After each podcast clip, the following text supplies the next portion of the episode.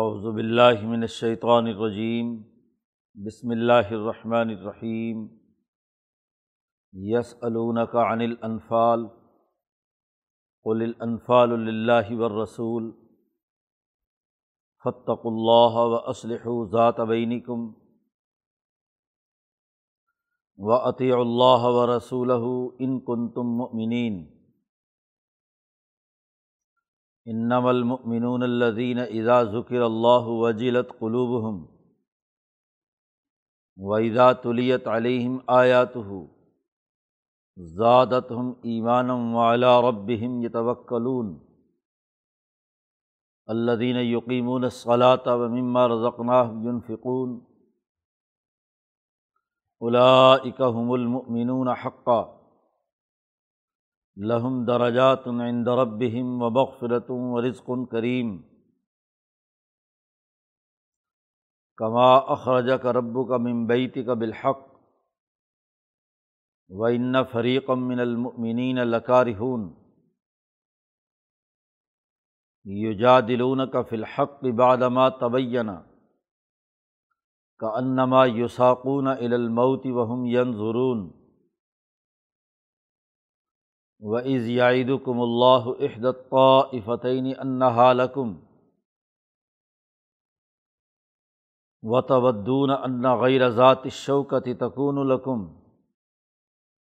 و یرید اللہ یحق الحق و ہی و یکتا دابر الکافرین لیحق الحق و یبتل الباطلا ولو کری حل مجرمون استغیثون ربکم فاستجاب لکم انی ممدکم بالف من الملائکت مردفین وما جعلہ اللہ الا بشرا ولتطمئن به قلوبکم ومن نصر الا من عند اللہ ان اللہ عزیز الحکیم صدق اللہ العظیم۔ یہ صورت الانفاظ کا پہلا رقوع ہے۔ یہ اور اس کے بعد آنے والی صورت صورت توبہ۔ ان دونوں صورتوں کا بنیادی موضوع مسلمان جماعت کی اجتماعیت کو منظم کرنا۔ اور اس کی اجتماعی طاقت اور قوت سے دشمن کو راستے سے ہٹانا ہے۔ جہاد اور جنگ سے متعلق بنیادی اثاثی اصول اس صورت مبارکہ میں بیان کیے گئے ہیں۔ پچھلی سات صورتوں میں یہ بنیادی بات بیان کر دی گئی کہ دین حنیف وہ آخری اور بین الاقوامی دین ہے کہ جس کو دنیا کی تمام اقوام کو تسلیم کرنا ہے۔ صورت البقرہ میں یہودیوں کے غلط عقائد اور مذہبہ تصورات رد کر کے ابراہیمی دین کی حقانیت واضح کی گئی تھی اور اس کی دعوت دی گئی تھی۔ عیسائیوں کے بنیادی تصورات جو خود ساختہ انہوں نے گھڑے ہوئے تھے، قرآن حکیم نے، ان کے جوابات اور ان کا تحلیل و تجزیہ صورت عال عمران میں کیا اور انہیں بھی ابراہیم علیہ السلام کے اس سچے دین کی طرف دعوت دی۔ پھر صورت النساء اور المائدہ میں مشرقین عرب کے جو غلط رویے تھے، مال کی تقسیم سے متعلق، ظلم سے کے حوالے سے، بالخصوص عورتوں، بچوں اور کمزوروں پر، ان کے غلط رویوں کا تذکرہ ہے، تحلیل و تجزیہ ہے اور صحیح قوانین اور ضابطے بیان کر کے ابراہیم علیہ السلام کی طرف انہیں دعوت دی گئی۔ پھر صورت الانعام میں مشرقین عرب کے بعد جتنے بھی صابئین ہیں ایرانی اور تورانی ہندوستان یا افریقہ یا یورپ، ان تمام لوگوں کو ابراہیم علیہ السلام کے بنیادی پیغام کی طرف بلایا گیا۔ پھر پھر صورت العراف میں بقیہ اقوام عالم خواہ وہ کسی بھی درجے میں دور دراز کے پہاڑی علاقوں میں کیوں نہ ہو آراف ہی کیوں نہ ہوں۔ تو انہیں بھی قرآن حکیم نے صحیح دعوت دی ہے، ابراہیمی اصول واضح کیے ہیں اور انسانیت کی اساس پر انسانی اصولوں کو اختیار کرنے کا حکم دیا ہے۔ اب جب بنیادی پیغام مکمل ہو گیا، گویا کہ بنیادی اقدار، اخلاق اور افکار صورت العراف تک مکمل ہو جاتے ہیں۔ اب ان کو عمل میں لانے کے لیے ایک عملی نظام ضروری ہے اور ہر عملی نظام کے لیے ایک تنظیم ضروری ہے۔ ایک منظم تربیت یافتہ جماعت ضروری ہے۔ نبی اکرم صلی اللہ علیہ و مکہ مکرمہ سے جب مدینہ منورہ تشریف لاتے ہیں۔ ریاست مدینہ کی تشکیل ہوتی ہے۔ تو خلافت ظاہرہ کے قیام کے ساتھ ہی ایسے انسان، دشمن لوگوں جو انسانیت کے لیے تباہ کن کردار ادا کر رہے ہیں، ان کے خلاف جہاد و کتال کی اجازت آپ کو مل گئی۔ تیرہ سال مکہ مکرمہ میں پارٹی کی داخلی نظام کی حکومت قائم رہتی ہے۔ مولانا سندھی رحمۃ اللہ علیہ فرماتے ہیں کہ خلافت باطنا کا نظام مکہ مکرمہ میں قائم ہو چکا ہے۔ جماعت کا کوئی فرد حضور صلی اللہ علیہ وسلم کی اجازت اور حکم کے بغیر کوئی کام نہیں کر رہا۔ وہ ابو جہل سے نہیں پوچھتا، وہ اتبا شہبہ سے نہیں پوچھتا کام کرتے ہوئے۔ وہ حضور صلی اللہ علیہ وسلم کے حکم کا پابند ہے۔ یہی حکومت ہے، حکومت باطنا کہ پارٹی کے تمام ورکر، اسلام لانے والے تمام لوگ، وہ نبی اکرم صلی اللہ علیہ وسلم کے احکامات کے پابند ہیں۔ تو تیرہ سال تک یہ جماعت حضور صلی اللہ علیہ وسلم کی اس اجتماعیت کے ماتحت تھی جو ایک جماعتی دائرے کی تھی۔ مکہ مکرمہ میں عوام پیش نظر نہیں تھے، اس لیے نہ عمومی دعوت دی گئی۔ نہ عمومی طور پر کیا ہے؟ اس بات کا اعلان کیا گیا۔ وضاحت جو بھی ماں پوچھنے آتا یا جو منتخب لوگ تھے، ان تک بات پہنچائی جاتی۔ جماعت کی اجتماعیت وہاں قائم ہے۔ مدینہ منورہ میں آ کر خلافت ظاہرہ کا قیام یعنی حکومت قائم ہوتی ہے۔ اور اس حکومت میں ساڑھے نو ہزار غیر مسلم یہودی، مشرق اور جو اکا دکا چند لوگ نسرانیت اختیار کیے ہوئے ہیں۔ پانچ سو مسلمان ہیں۔ تو گویا کہ اب وہ لوگ بھی جو اگرچہ مسلمان جماعت کا حصہ نہیں ہیں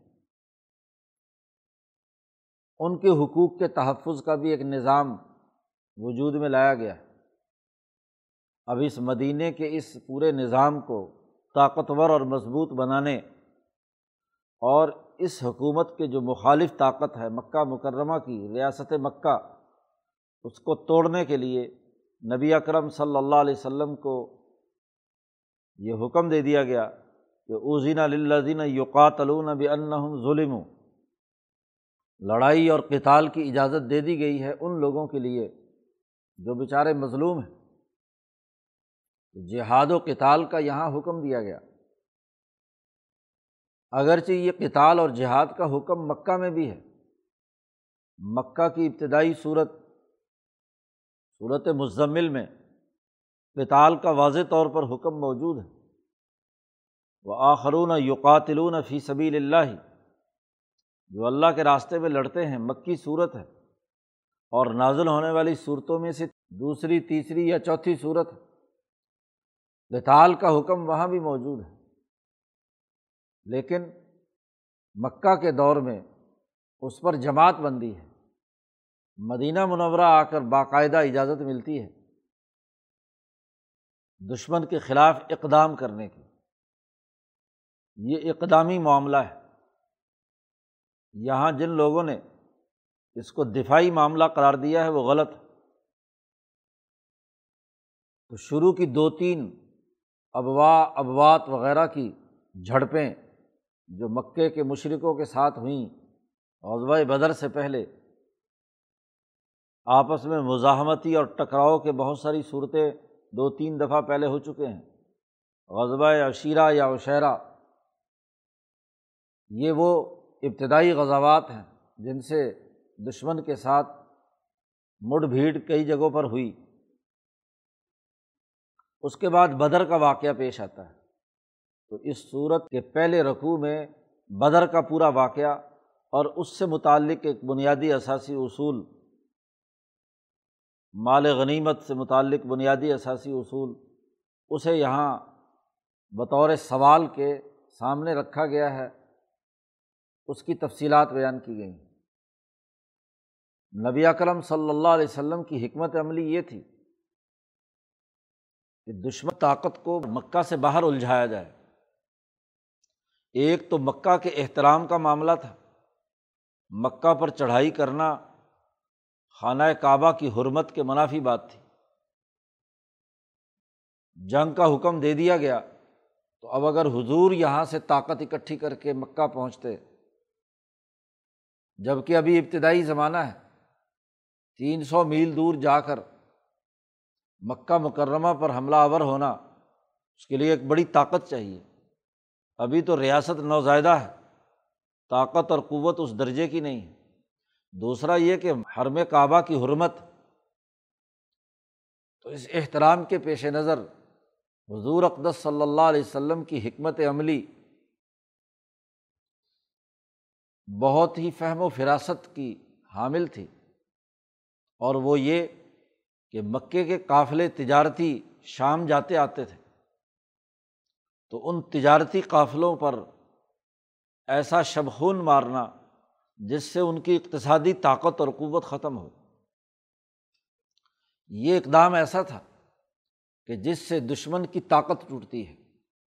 یہ بات طے شدہ ہے کسی بھی معاشرے کی سیاسی طاقت معاشی قوت کے بغیر نہیں بنتی۔ مالی وسائل، معاشی وسائل موجود ہوں، تبھی سیاسی طاقت اور قوت وجود میں آتی ہے۔ مکہ میں زراعت تو تھی نہیں، صنعت بھی کوئی ایسی بڑی نہیں تھی۔ مکہ کے تمام تر وسائل کا دار و مدار تجارت پر تھا۔ اب اس تجارتی طاقت کو کمزور کرنا، اس کا راستہ روکنا، یہ حکمت عملی کا تقاضا تھا۔ حضور اقدس صلی اللہ علیہ وسلم کو پتہ چلا کہ ابو سفیان ایک بڑے قافلے کے ساتھ، جس میں ایک ہزار اونٹ ہیں، ہزاروں دینار کا مال ہے، وہ لے کر شام گئے ہوئے ہیں۔ اور شام سے جیسے ہی واپسی ہوتی ہے آپ صلی اللہ علیہ وسلم نے صحابہ سے مشاورت کی ہے کہ اس قافلے کو روکا جائے۔ اس تجارتی قافلے پر شبخون مارا جائے۔ کیونکہ مکے کے ہر گھر کا اس کے اندر مال ہے۔ اگر یہ اقتصادی شہرک ٹوٹتی ہے تو مکہ مکرمہ کی سیاسی طاقت کو غزن پہنچے گی۔ اب اس میں مہاجرین جو حضور اقدس صلی اللہ علیہ وسلم کے ساتھ تھے، ابو بکر و عمر، انہوں نے تو نمائندگی کی کہ ٹھیک ہے، اقدام ہونا چاہیے۔ معاملہ یہ تھا کہ ریاست مدینہ کی تشکیل کے وقت انصار مدینہ سے جو معاہدہ ہوا تھا وہ یہ کہ مدینہ پر اگر کوئی حملہ آور ہوگا تو یہ ہمارے ساتھ مل کر دفاع کریں گے۔ معاہدے کا دائرۂ کار یہ تھا ب مدینہ سے باہر نکل کر اقدام کرنا یہ معاہدے کا حصہ نہیں تھا۔ اس لیے حضور صلی اللہ علیہ وسلم نے انصار صحابہ سے پوچھا۔ تو حضرت سعد ابن عبادہ رضی اللہ تعالیٰ عنہ، جو اپنے قبیلے کے سردار تھے، انہوں نے حضرت ابو بکر و عمر کی تائید کی اور انہوں نے کہا کہ جب دشمن متعین ہے تو اس کو ہر طرح سے گزند پہنچانا یہ ہماری ذمہ داری ہے۔ چنانچہ ان کی مشاورت کے بعد آپ صلی اللہ علیہ وسلم وہاں سے روانہ ہوئے ہیں۔ مدینہ سے ابو سفیان کے قافلے کو روکنے کے لیے۔ مولانا سندھی رحمۃ اللہ علیہ کی رائے یہ ہے کہ یہاں اس مشاورت میں جو تو ٹاپ قیادت تھی، خاص طور پر ابو بکر و عمر اور خود نبی اکرم صلی اللہ علیہ وسلم۔ ان کا ہدف تو دراصل ابو جہل ہی تھا۔ شروع سے انہوں نے سوچ رکھا تھا کہ ہمارے اقدام کا محور اور مرکز ابو جہل ہے۔ حضور صلی اللہ علیہ وسلم کو سیاسی طور پر یہ بات یقینی تھی کہ جیسے ابو سفیان کا قافلہ شام سے چلے گا، اور ہمارے بارے میں یہ بات معلوم ہوگی کہ ہم اس قافلے کو روکنے کے لیے مدینہ سے نکل رہے ہیں، تو ضرور ابو جہل اپنا لشکر لے کر اس کے دفاع کے لیے آئے گا۔ کیونکہ مکے کی تمام مالی وسائل کا مرکز اور محور یہی تجارتی قافلہ تھا۔ ایسا نہیں ہو سکتا، خاص طور پر کوئی ایک سمجھدار حکمران ہو کہ جہاں مالی وسائل پر شبخون مارنے کا اندیشہ ہو اور وہ کوئی اقدام نہ کرے۔ تو حضور صلی اللہ علیہ وسلم کو اور مخصوص صحابہ کو تو یہ قطعی طور پر یقین تھا۔ یا اللہ کی طرف سے ان کو یہ باخبر کر دیا گیا تھا کہ وہ ابو جہل کے انتظار میں تھے۔ مقصد محض اس قافلے کو پکڑنا نہیں تھا۔ اس قافلے پر حملے کے ارادے سے آپ نکلتے ہیں۔ تو مقصد اور ہدف یہ ہے کہ ابو جہل نکل کر باہر آئے۔ لیکن باقی جو صحابہ کی جماعت تھی، ضروری نہیں ہے کہ فوج کے تمام نچلی سطح تک پوری فوجی حکمت عملی سب کو معلوم ہو۔ ان کا خیال یہی تھا کہ چونکہ قافلے کا تذکرہ ہوا ہے ابو سفیان کے، تو اسی پر ہم نے اقدام کرنا ہے۔ اس کے مقابلے کے لیے ہم یہاں سے نکل رہے ہیں۔ اب چونکہ ظاہری طور پر ہدف صرف اور صرف وہ قافلہ تھا، اس لیے کوئی خاص تیاری بھی نہیں کی گئی۔ ساز و سامان بھی بہت تھوڑا کہ ساٹھ آدمی ہیں اس قافلے میں ابو سفیان کے، اور یہاں حضور صلی اللہ علیہ وسلم کے ساتھ تین سو تیرہ ہے تو تین سو تیرہ ساٹھ کے مقابلے میں بہت بڑی تعداد ہے۔ اور نہ ہی یہ لازمی اور ضروری قرار دیا گیا کہ ہر آدمی اس غذبہ میں حضور کے ساتھ شریک ہو۔ حضرت کعب ابن مالک رضی اللہ تعالیٰ عنہ، جن پر غزبۂ عسیرا میں غزوہ تبوک کے موقع پر قرآن حکیم نے بڑے سخت اقدامات کیے ہیں کہ وہ اس جہاد میں شریک نہیں ہو سکے۔ تو چالیس دن تک ان کا مقاطع کیا گیا۔ اور پھر اللہ پاک نے توبہ قبول کی، معافی ہوئی۔ تو کاب کہتے ہیں، میں تو غزوہ بدر میں بھی شریک نہیں ہوا تھا۔ تو غزوہ بدر میں مجھے نہ تو حکم ملا، نہ میں اس غزوہ میں شریک ہوا۔ لیکن وہاں اتاب نازل نہیں ہوا۔ اس لیے کہ نکلنا سب کے لیے لازمی اور ضروری قرار نہیں دیا گیا تھا۔ ایک تو یہ انصاری تھے اور انصاریوں سے معاہدہ مدینے کے دفاع کا تھا۔ تمام پر پابندی نہیں لگائی گئی کہ وہ ضرور اس کے لیے نکلیں۔ تو میں تو غزوہ بدر میں بھی شریک نہیں ہوا، اس وقت تو کسی قسم کی ایسی سختی نہیں تھی۔ اور یہ غزبۂ تبوک کے موقع پر اتنی سختی ہوئی اور غزبۂ تبوک میں میری غلطی کی وجہ بھی یہی تھی۔ جیسے میں غزبۂ بدر میں شریک نہیں ہوا تو کیا ہوا اگر غزبۂ تبوک میں نہ شریک ہوں؟ تو اس کا مطلب یہ ہے کہ تمام لوگوں پر لازمی اور ضروری نہیں تھا کہ وہ حضور کے ساتھ نکلیں۔ اب جب یہاں سے حضور سفرا کے مقام پر پہنچتے ہیں، تو وہی جو حضور کے خیال میں بات موجود تھی کہ ابو سفیان کو پتہ چلتا ہے۔ اور وہ دوسرا راستہ اختیار کر لیتا ہے مکہ کے لیے۔ اور ادھر ابو جہل کو اطلاع کر دیتا ہے کہ اپنا مال بچانا ہے تو آؤ دفاع کے لیے۔ تو ابو جہل کا ایک ہزار کا لشکر مکہ سے چل چکا ہے حضور سے مقابلہ کرنے کے لیے۔ تو وہاں مقام صفرا پر دوسرا مشورہ ہوا جو نبی اکرم صلی اللہ علیہ وسلم نے صحابہ سے کیا۔ اب یہاں اس موقع پر حضور صلی اللہ علیہ وسلم نے یہ بات فرمائی، جیسا کہ آگے قرآن حکیم میں بھی آ رہا ہے، کہ اللہ نے تم سے ان دو جماعتوں میں سے ایک کا وعدہ کیا ہے۔ بتاؤ ابو سفیان کا مقابلہ کرنا ہے، اس تجارتی قافلے کو روکنا ہے تو پھر ادھر کا رخ کیا جائے۔ اور دوسرا یہ کہ ابو جہل کا مقابلہ کیا جائے۔ تو اب اپنی افرادی قوت تعداد کا تھوڑا ہونے، اسلحہ اور ساز و سامان پورا نہ ہونے کی وجہ سے مسلمانوں کی ایک جماعت جو تین سو تیرہ میں موجود تھی، اس نے ناپسندیدگی کا اظہار کیا کہ ہم تو تیاری کر کے نہیں آئے۔ تو ابو جہل کے بجائے ہمیں ابو سفیان کے قافلے کی طرف متوجہ ہونا چاہیے جو ہمارے پیش نظر تھا۔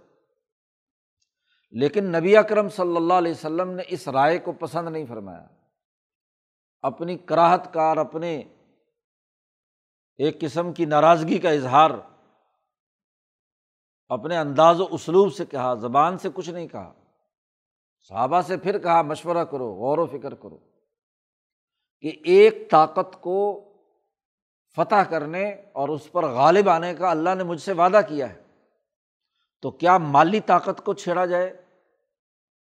جہاں مال زیادہ ہے اور افراد تھوڑے ہیں، یا سیاسی طاقت کا مقابلہ کیا جائے جس میں افراد زیادہ ہیں اور مال وال کچھ نہیں۔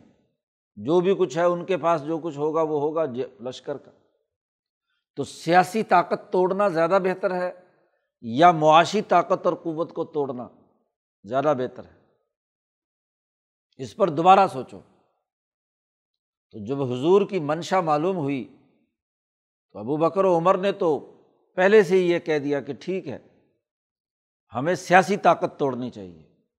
سیاسی طاقت ٹوٹے گی تو مالی طاقت خود بخود ٹوٹ جائے گی۔ مالی طاقت سے سیاسی طاقت کا ٹوٹنا ایک لمبا پروسیس ہے۔ ایک لمبی بات ہے۔ اس لیے پہلے سیاسی طاقت کا مقابلہ کیا جائے، جو ابو جہل کی قیادت میں آ رہی ہے۔ اب جب مہاجرین نے یہ بات کہہ دی تو اب حضور نے پھر وہی انصار کی طرف دیکھا کہ بھائی، ہم تو نکلے تھے وہاں سے قافلے کے نقطۂ نظر سے۔ تم بتاؤ تمہاری رائے کیا ہے؟ تو یہاں انصاریوں کے دوسرے قبیلے کے سربراہ حضرت سعد ابن معاذ رضی اللہ تعالیٰ عنہ کھڑے ہوئے اور انہوں نے بڑی جوشیلی تقریر کی اور کہا کہ ہم یہ بات نہیں کہیں گے جو بنی اسرائیل نے موسا سے کہی تھی کہ انت و رب کا فقات الا انا ہا ہنا قائدون۔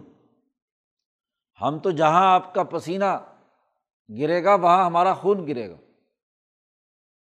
گویا کہ پوری جماعت کے اندر یہ تحریک پیدا ہو گئی۔ مدینہ سے چل کر سفرا تک اور اس معاملے تک صحابہ کے درمیان گو مگو کی کیفیت رہی جس کا تذکرہ یہاں قرآن نے کیا ہے۔ ان فریق من المؤمنین لکار ہوں وہاں سے پھر حضور اقدس صلی اللہ علیہ وسلم بدر کا رخ کرتے ہیں، دشمن کا مقابلہ کرتے ہیں۔ سترہ رمضان المبارک کو فتح اور کامیابی حاصل ہوتی ہے۔ اب یہ ایک بڑی جنگ کا پہلا موقع تھا۔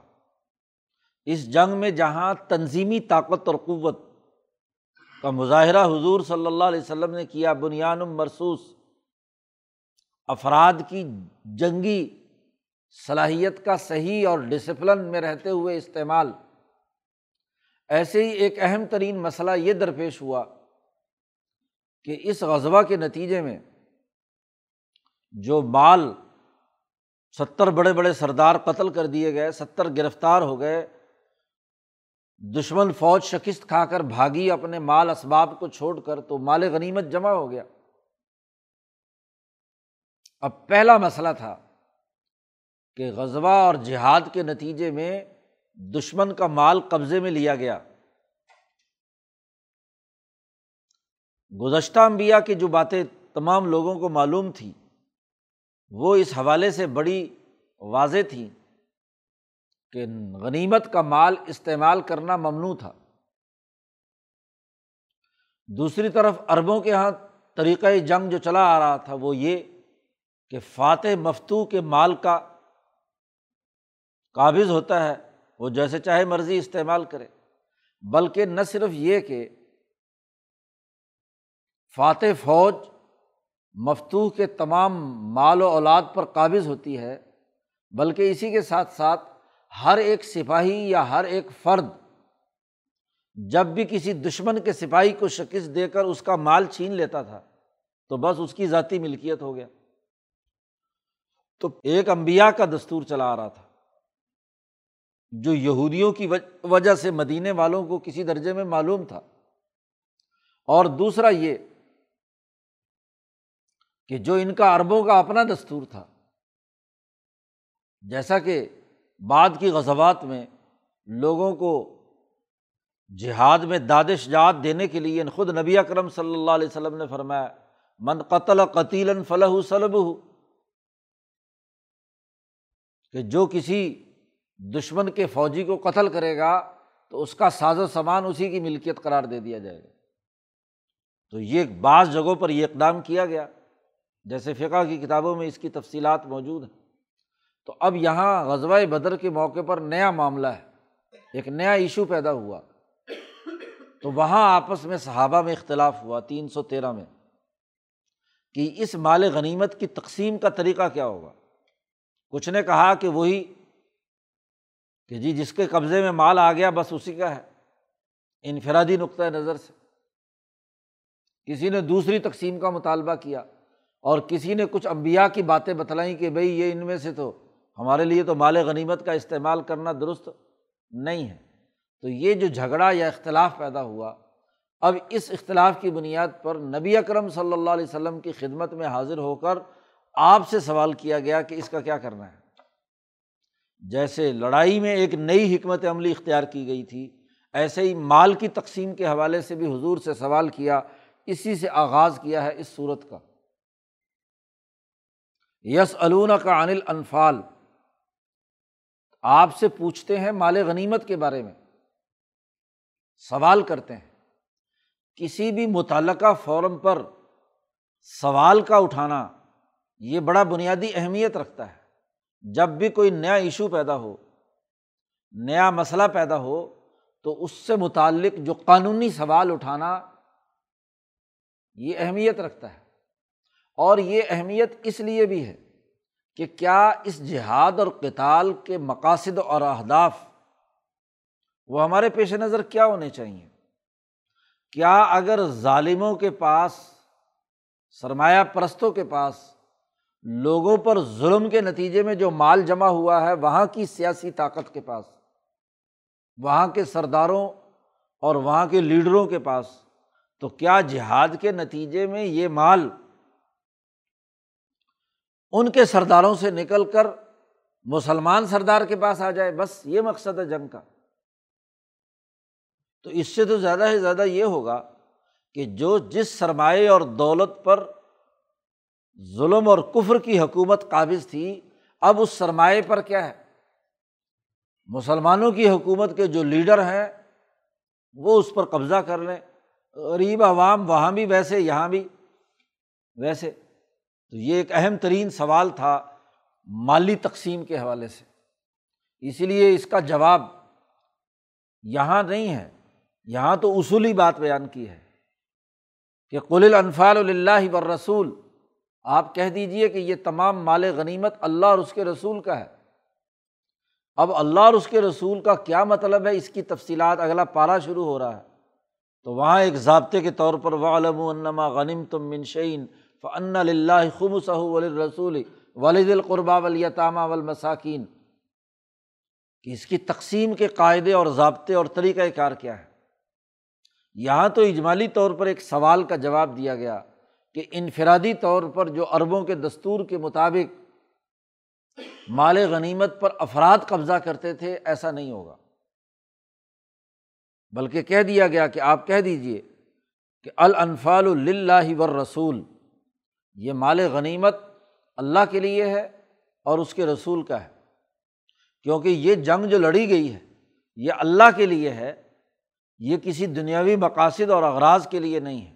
اور رسول اللہ کا نائب ہے، اس کا خلیفہ ہے اس زمین میں۔ جو رسول کہے گا وہ اللہ کا حکم ہے، جو اللہ کا حکم ہے وہ رسول کے ذریعے سے معلوم ہوگا۔ اس لیے یہ جو انفرادی طور پر اس مال غنیمت پر تم آپس میں لڑ جھگڑ رہے ہو، اختلاف کر رہے ہو، یہ اختلافات ختم کرو۔ تمام مال غنیمت ایک جگہ جمع کیا جائے گا۔ یہ بیت المال کی ملکیت ہے۔ اللہ اور اس کے رسول کا یہ مال ہے۔ اب چونکہ یہ اختلاف اور نظا ہوا تھا، اس لیے یہاں ان کو حکم دیا گیا، ایک نئی بات ہے۔ پرانی تمام جنگوں سے ہٹ کر، باقی جنگوں میں جب بھی اس طرح کا معاملہ ہوتا تھا تو فاتحین میں سے جو طاقتور لوگ تھے وہ مال پر قبضہ کر لیتے تھے۔ تو بڑے بڑے سرداروں اور لیڈروں اور سورماؤں کو کیا ہے؟ اس پر بڑی تکلیف تھی۔ خاص طور پر غزبۂ بدر میں وہ نوجوان جنہوں نے بڑھ چڑھ کر اقدام کیا تھا، آگے جا کر براہ راست لڑے تھے۔ انہوں نے کہا، مال غنیمت تو ہمارا حصہ ہے۔ وہ جو بزرگ اور بڑے بڑے لوگ تھے انہوں نے کہا، حکمت عملی تو ہم نے بنائی تھی، تو ہمارا حصہ ہے۔ جو حضور صلی اللہ علیہ وسلم کا دفاع کے لیے عریش پر، عریش جہاں حضور نے اپنا مچان بنا کر پورے غزبے کی پلاننگ کی تھی، تو وہاں کی جو حفاظت پر جو فورسز موجود تھیں، انہوں نے کہا کہ یہ اگر ہم حضور کی حفاظت نہ کرتے اور حضور صلی اللہ علیہ وسلم یہ ہاں جی نگرانی نہ کرتے تو کامیابی نہیں ہونی تھی۔ تو ہر ایک نے اپنے اپنے جو مطالبات شروع کیے، اس پر اللہ نے کہا کہ نہیں، یہ اللہ اور اس کے رسول کا، کسی کا نہیں، سب سرنڈر کر جاؤ۔ تو صدیوں کی بنائی ہوئی رسم اور رچی بسی ہوئی باتیں چھوڑنا بڑا مشکل۔ جیسے شراب چھوڑنا ان کے لیے بڑا مشکل تھا، ایسے ہی مال کا ایک دوسرے کا لینا، اس کو چھوڑنا اور اللہ اور اس کے رسول کے لیے وقف کر دینا، یہ بڑا مشکل تھا۔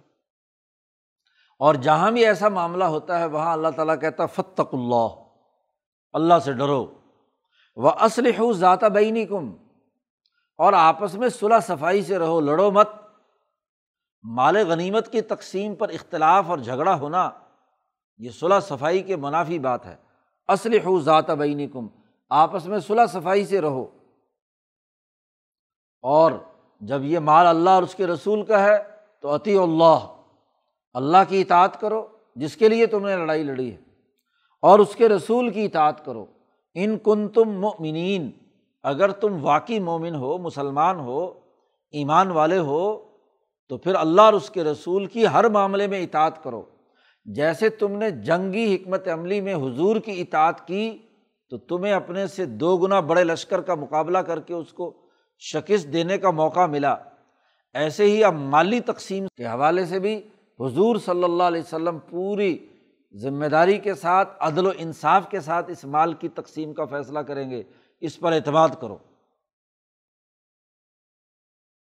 اب مومنین کون ہے قرآن کا مقصد محض احکامات جاری کرنا نہیں۔ قرآن کا مقصد ان احکامات کو دل و دماغ میں راسک کرنا ہے۔ اس کے لیے ان کے جذبات کو تحریک دینا ہے۔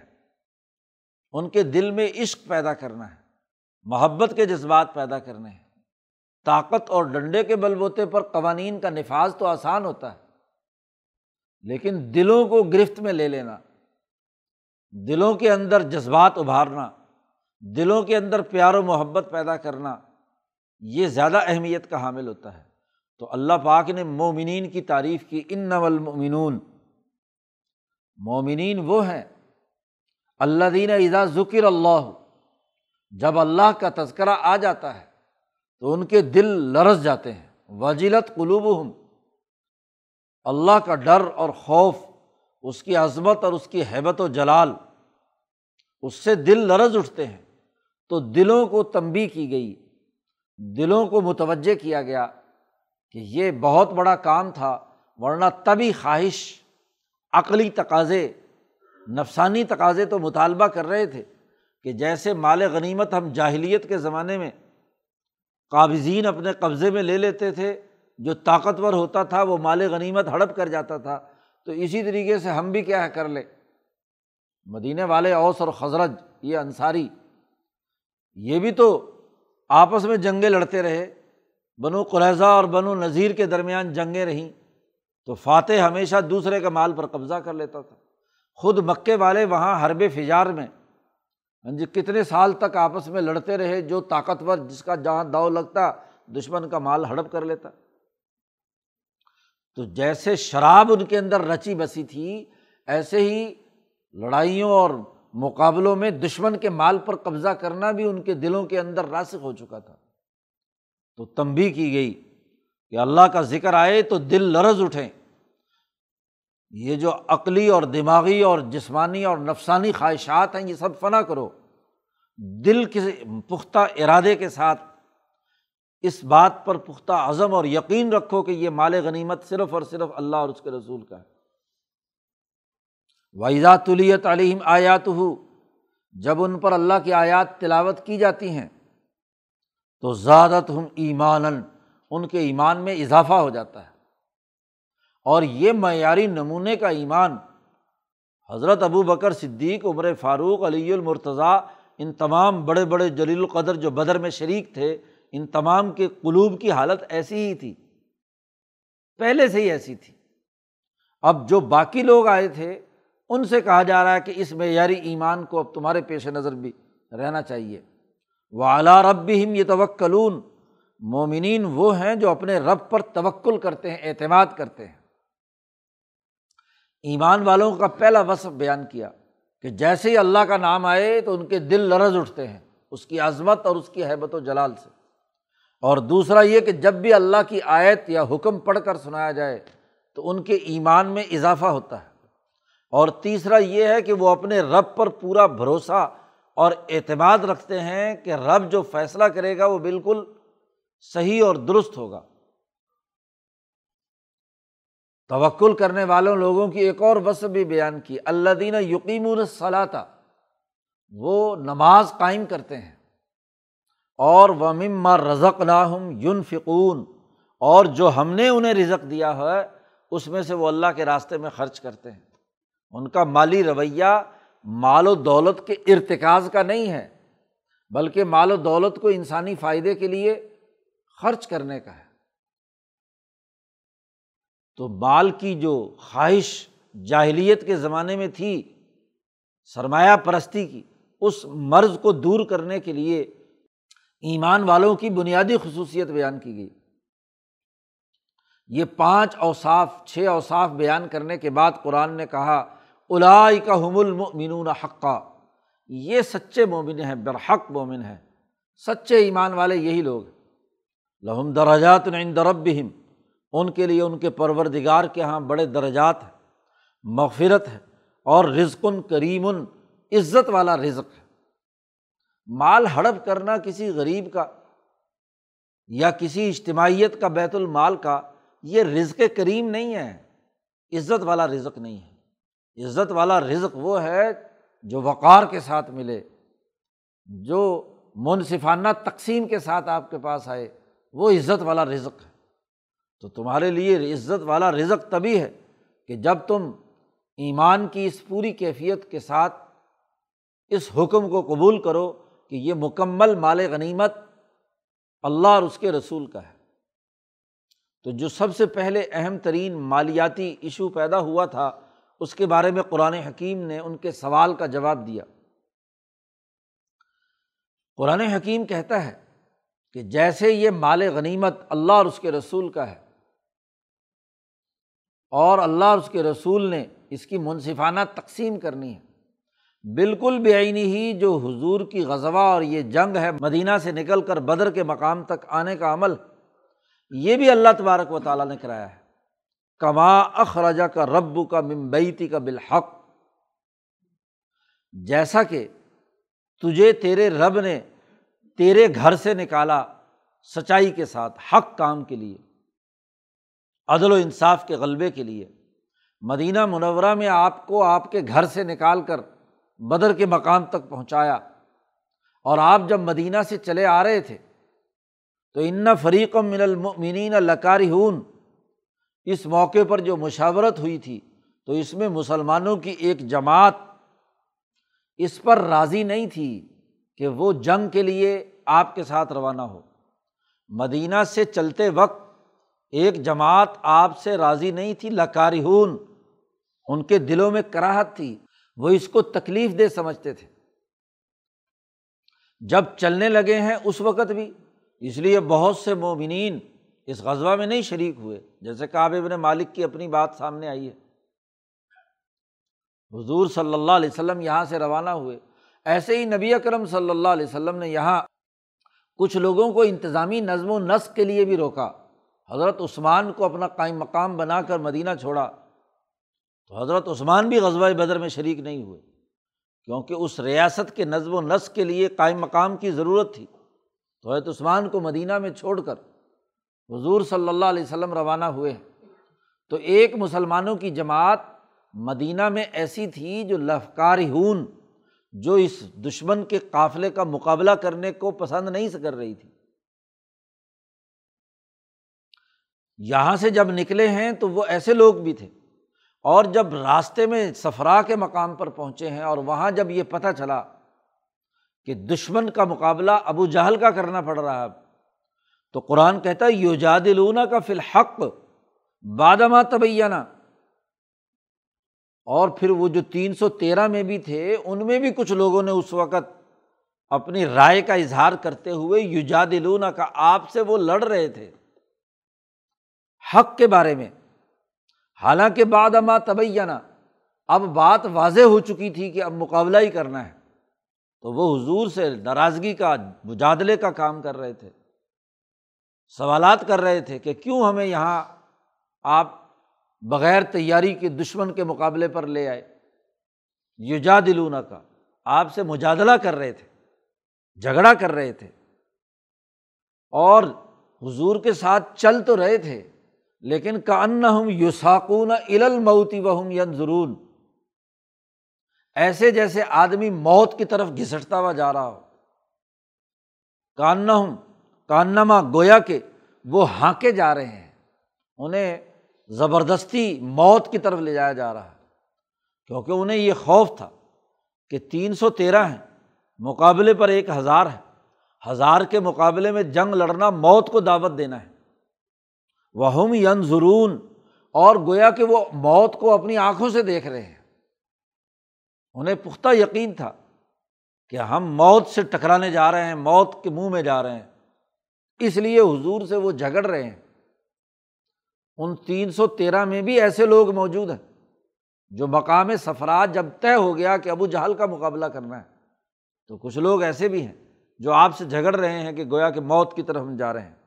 قرآن کہتا ہے وائز یعید کم اللہ یہ جو مال غنیمت اللہ اور اس کے رسول کا کیوں ہے؟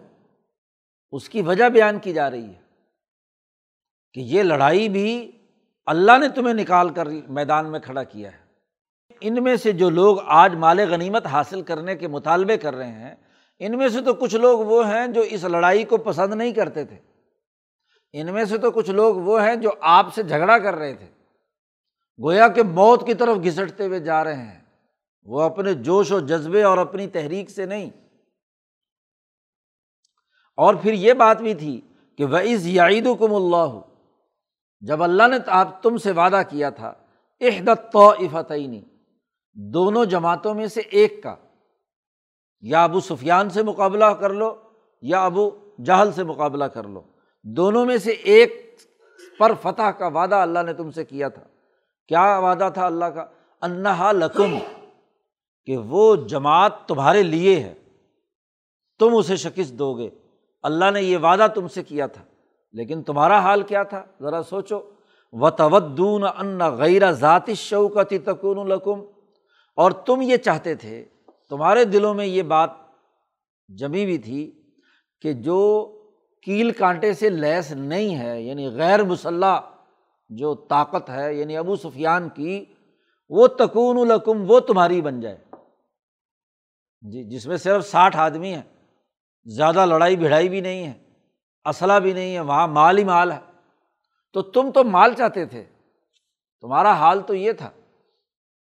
تم تو اس شان و شوکت والی جو سیاسی طاقت ہے، اس کا مقابلہ کرنے کا تمہارا ارادہ نہیں تھا۔ تبدو نہ تمہاری خواہش تو تھی کہ غیر ذاتی شوکری تکون القم یہ تو اللہ ہے کہ یرید اللہ حق الحق کا بھی کلمات ہی اللہ تعالیٰ کا ارادہ یہ تھا کہ حق کو حق کر دے، سچے کو سچ ثابت کر دے۔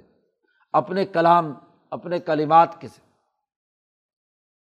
اور وہ دابر الکافرین اور کافروں کی جڑ کاٹ کر پھینک دے۔ تو یہ تو اللہ کا فیصلہ تھا تمہارے میں سے تو ایسے لوگ موجود تھے جو حضور سے جھگڑ بھی رہے ہیں۔ اور یہ بھی چاہتے ہیں کہ غیر ذاتی شوکتی۔ اب یہ کیفیت تین سو تیرہ میں بعض لوگوں کی تھی جو جلیل القدر صحابہ ہے حضرت ابو بکر اور عمر وغیرہ وغیرہ جو اعلیٰ ترین درجے کی قیادت ہے، وہ تو مدینہ سے ہی اس نقطۂ نظر سے چلی ہے۔ کہ اسے ابو جہل کی سیاسی طاقت کو شکست دینی ہے۔ باقی لوگ جو ساتھ شریک ہوئے ہیں، انصار میں سے ہیں، کچھ کمزور دوسرے لوگ ہیں، ان کا معاملہ تو یہ تھا کہ گویا کہ وہ تو موت کی طرف گھسٹتے جا رہے ہیں۔ ہمیشہ جماعت میں جو ٹاپ قیادت ہوتی ہے، اس کے عزائم اور اس کے فیصلے معتبر ہوتے ہیں۔ جو اس کے اندر ہاں جی تیسرے چوتھے درجے کے افراد ہوتے ہیں، عام لوگ ہوتے ہیں۔ ان کی آرا کا اعتبار نہیں ہوتا۔ اسی لیے لیڈرشپ اہمیت رکھتی ہے کہ اس میں کتنی اہلیت اور کتنی جرت مقابلہ کرنے کی۔ تو قرآن کہتا ہے کہ اللہ تعالیٰ تو یہ چاہتا تھا کہ دشمن کی جڑ کاٹ دی جائے۔ یہی موقع ہے۔ حرم میں اگر مکہ میں جا کر لڑائی کرتے تو ایک تو مکہ والوں کا گھر ہے۔ تو گھر میں تو، اپنے گھر میں تو چونٹی بھی بڑی شیر ہوتی ہے۔ جی اس کو دفاع کے بہت سارے پہلو سامنے ہوتے ہیں۔ یہی تو ایک موقع تھا کہ وہ سارا مکہ کا کریم اٹھا کر لا کر بدر کے سہارا میں کھڑا کر دیا۔ جہاں چاروں طرف دفاع کا کوئی ان کا نظام نہیں ہے۔ تو اس موقع پر اگر اس طاقت کا مقابلہ نہ کیا گیا، سیاسی طاقت کا تو آپ کی دھاک نہیں بیٹھے گی، آپ کی ریاستی طاقت مضبوط نہیں ہوگی۔ یہ وقت ہے چوٹ لگانے کا، مکے کی ریاست کی کمر توڑنے کا۔ تو یہ اللہ نے ارادہ کیا۔ لیو حق الحق۔ اللہ کا ارادہ یہ تھا کہ حق کو حق ثابت کر دے، سچ کو سچ۔ اور وہ یوب تل الباطلا اور باطل کو باطل ثابت کر دے، غلط ثابت کر دے۔ جھوٹ کو جھوٹ۔ ولو کری حل مجرمون اگرچہ مجرم لوگ کتنا ہی اس کو ناپسند کریں، لیکن دودھ کا دودھ اور پانی کا پانی اب ہو جانا چاہیے۔ ایسا موقع پھر کبھی نہیں ہاتھ آئے گا کہ پورا کا پورا مکے کے تمام سردار اپنے مال کے دفاع کے لیے مکے سے نکل کر بدر کے سہارا میں آ کر کھڑے ہو جائیں، ایسا موقع نہیں آئے گا۔ اور ایک جنگی ماحول میں، دشمن کے مقابلے میں ایک ایک لمحہ قیمتی ہوتا ہے۔ وقت پر فیصلہ کرنا ہی نتیجہ پیدا کرتا ہے۔ اب اگر یہاں ابو جہل سے لڑائی نہ لڑی تو اس کی سیاسی دھاک بیٹھ جائے گی۔ اس کا روپ پورے علاقے میں پیدا ہوگا۔ مدینے کی نئی قائم ہونے والی ریاست کا روپ پیدا نہیں ہوگا۔ اور اگر یہاں ان کو شکست ہو جاتی ہے تو مدینے کی اس ریاست کی طاقت اور قوت تمام قبائل پر اثر انداز ہوگی۔ تو یہی تو موقع ہے۔ اب جب اللہ اور اس کے رسول نے فیصلہ کر لیا کہ مقابلہ کرنا ہے، تو اس تستغیثون رب کم جب تم نے اپنے رب کو فریاد کی، مدد مانگنے لگے تم اپنے رب سے۔ حضور اقدس صلی اللہ علیہ وسلم سجدے میں پڑ گئے۔ ابو بکر صدیق، عمر فاروق، عریش، جہاں حضور نے اپنا مرکز بنایا تھا، خیمہ آپ صلی اللہ علیہ وسلم کا لگا ہوا تھا، وہاں یہ تمام لوگ گڑ گڑا کر اللہ سے دعا مانگنے لگے۔ کہ وعدہ تو نے کیا ہے، لیکن بظاہر ہمارا ساز و سامان، ہماری طاقت اور قوت بڑی کمزور ہے۔ دشمن تین گنا بڑا ہے۔ پھر ہوا یہ کہ بدر میں دشمن پہلے پہنچا اور وہاں میدان دیکھ کر جو اچھی اور پختہ زمین تھی جہاں خیمے گاڑے جا سکتے تھے، جہاں جم کر رہا جا سکتا تھا پلین زمین پر وہاں دشمن نے قبضہ کر لیا۔ صحابہ جب حضور کی جماعت وہاں پہنچتی ہے تو وہ ریت ہے۔ ریت میں چلنا دشوار۔ جی لڑائی لڑنا مشکل۔ پانی کی قلت وغیرہ وغیرہ، یہ تمام چیزیں ہیں۔ تو اللہ سے مدد مانگنی شروع کی۔ حضور صلی اللہ علیہ وسلم نے بارش برسی۔ ہاں جی ریت بیٹھ گیا۔ اور پانی کے جو قلت تھی وہ دور ہو گئی۔ لوگوں نے اپنے اپنے چیزیں بھر لی بارش سے فائدہ ہوا، موسم بہتر ہوا، رمضان تھا۔ رمضان گرم کو کہتے ہیں، گرمی کو کہتے ہیں۔ تو گرمی اور وہ بھی روزہ، اور ادھر سے کیا ہے؟ ہاں جی تپتا و سہارا بدر کا جہاں ریت اڑ رہی ہے، تو جب بارش برسی تو اس نے سکون اور اطمینان پیدا کیا۔ تو جب تم اللہ سے دعا مانگ رہے تھے نبی کرم صلی اللہ علیہ وسلم نے اللہ سے مدد مانگی اور سجدے میں پڑھ کر آخری تہجد کے وقت جو الفاظ حضور نے کہے کہ اے اللہ اگر یہ جماعت شکست کھا گئی تو یاد رکھ قیامت تک تیری عبادت کرنے والا اس قرۂۂ عرض پر کوئی نہیں ہوگا۔ میری جتنی طاقت تھی، جماعتی طاقت اور قوت اکٹھی کرنے کی وہ میں نے کر کے لا کر یہاں میدان میں جمع کر دی۔ اب تو اس کو فتح دے۔ ہاں جی اس کو کامیابی عطا کر، غلبہ عطا فرما۔ تو مدد مانگ رہے جیسے ہی حضور نے یہ دعا مانگی اور ابو بکر نے سنی، تو ابو بکر صدیق اٹھے اور حضور کا بازو پکڑ لیا۔ بس، اب ان شاء اللہ ملد آئے گی۔ دل پر ایک اطمینان اور یقین کی کیفیت پیدا ہو گئی۔ حضور صلی اللہ علیہ وسلم اٹھے، بارش برستی ہے، پورا ماحول ٹھیک ہو جاتا ہے۔ وہاں صحابہ کے لیے چلنا پھرنا آسان ہو جاتا ہے۔ پوری تنظیمی طاقت اور قوت اکٹھی کر لی جاتی ہے۔ اور اللہ پاک نے وہاں حضور کو خوشخبری سنائی فس تجاب کم اللہ نے تمہاری مدد کی، تمہاری دعا قبول کی۔ تم نے مدد مانگی، اللہ نے تمہاری دعا قبول کی۔ کیا اللہ نے دل میں ڈالا، حضور صلی اللہ علیہ وسلم کو حکم فرمایا، انی مبد کم بے الفم من الملاکتی مردفین۔ میں تمہاری مرد کے لیے ایک ہزار فرشتے بھیجوں گا اور جو لگاتار ہوں گے۔ لگاتار آنے والے ہوں گے مردفین۔ اور یہ تو اللہ جو فرشتے بھیجے گا، ان کا کام کیا ہوگا؟ اس کی وضاحت بھی کر دی۔ وما جعلہ اللہ اللہ بشرا اللہ نے یہ کام کیا ہے تمہاری خوشخبری کے لیے، خوشی کے لیے۔ تمہارا مورال بلند کرنے کے لیے، تمہاری طاقت اور قوت کو اعتماد بخشنے کے لیے۔ اور اس لیے اللہ پاک نے یہ فرشتے بھیجے ہیں کہ والی تتم ان بھی قلوب کم تاکہ تمہارے دل اس سے مطمئن ہو جائیں، اطمینان کی کیفیت ہو جائے۔ اب ہوتا یہ تھا کہ مکے کے ان ہزار آدمیوں کو فرشتوں کی جو کثرت صحابہ کے ساتھ تھی، اس کو دیکھ کر صحابہ کا لشکر دگنا تگنا معلوم ہوتا تھا۔ غزبۂ بدر میں جو دشمن کی طرف سے شریک لوگ تھے، جو بعد میں مسلمان ہوئے، ان کا کہنا یہ ہے کہ جب یہ جنگ شروع ہوئی تو ہمیں یوں نظر آتا تھا کہ بہت بڑی کمک جو ہے فوجیوں کی ہاں جی ان صحابہ کو حضور صلی اللہ علیہ وسلم کے لشکر میں آ گئی تو یہ بشرا تھا اور تمہارے دلوں کے اطمینان کے لیے تھا۔ جنگ تو ظاہر ہے تین سو تیرہ نے لڑی، لیکن ان کی خوشخبری کے لیے اور اطمینان قلب کے لیے ہم نے فرشتے بھیجے۔ اور ومن نثر اللہ من عند اللہ یہ مدد اللہ کی طرف سے آئی تھی۔ ان اللہ عزیز الحکیم بے شک اللہ تعالیٰ زبردست ہے، حکمت والا ہے۔ اس کی حکمت تھی کہ جڑ کاٹ دی جائے، دشمن کا خاتمہ کیا جائے۔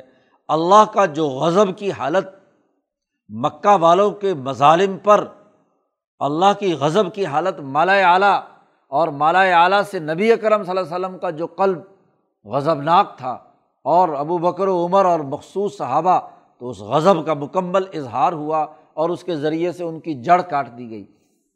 تو یہ سارا کام کما اخرجا کا ربو کا سے لے کر یہاں تک، قرآن نے کہا اس پوری جنگی حکمت عملی اور یہ جڑ کاٹنے کا تمام کام تو اللہ نے کیا ہے۔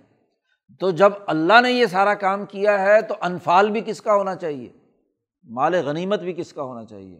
اللہ اور اس کے رسول کا ہوگا، وہ جیسے حکم دے اس کے مطابق مال تقسیم کیا جائے گا۔ یہ بنیادی پہلے اصول اور ضابطہ قرآن حکیم نے اس رقوع میں بیان کر دیا، غزوہ بدر کا نقشہ کھینچ دیا کہ طاقت اور قوت اور اجتماعیت نے یہ نتائج اجتماعی طور پر پیدا کیے ہیں۔ لہٰذا مال بھی اللہ اور اس کے رسول کا ہے۔ اب اللہ اور اس کا رسول اس مال کی تقسیم کیسے کرے گا؟ اس کے لیے آگے اصول آ رہے ہیں۔ بارہ تیرہ جو اصول کسی جماعت کی کامیابی کے لیے ضروری ہیں، ناگزیر ہیں، ان میں چھٹا ساتواں اصول مال کی تقسیم کا ہے۔ تو وہ اصول و عالم و علامہ غنم تم میں بیان کیا گیا ہے۔ اللہ تعالیٰ قرآن حکیم کو سمجھنے اور اس پر عمل کرنے کی توفیق عطا فرمائے۔ اللہ وسلم۔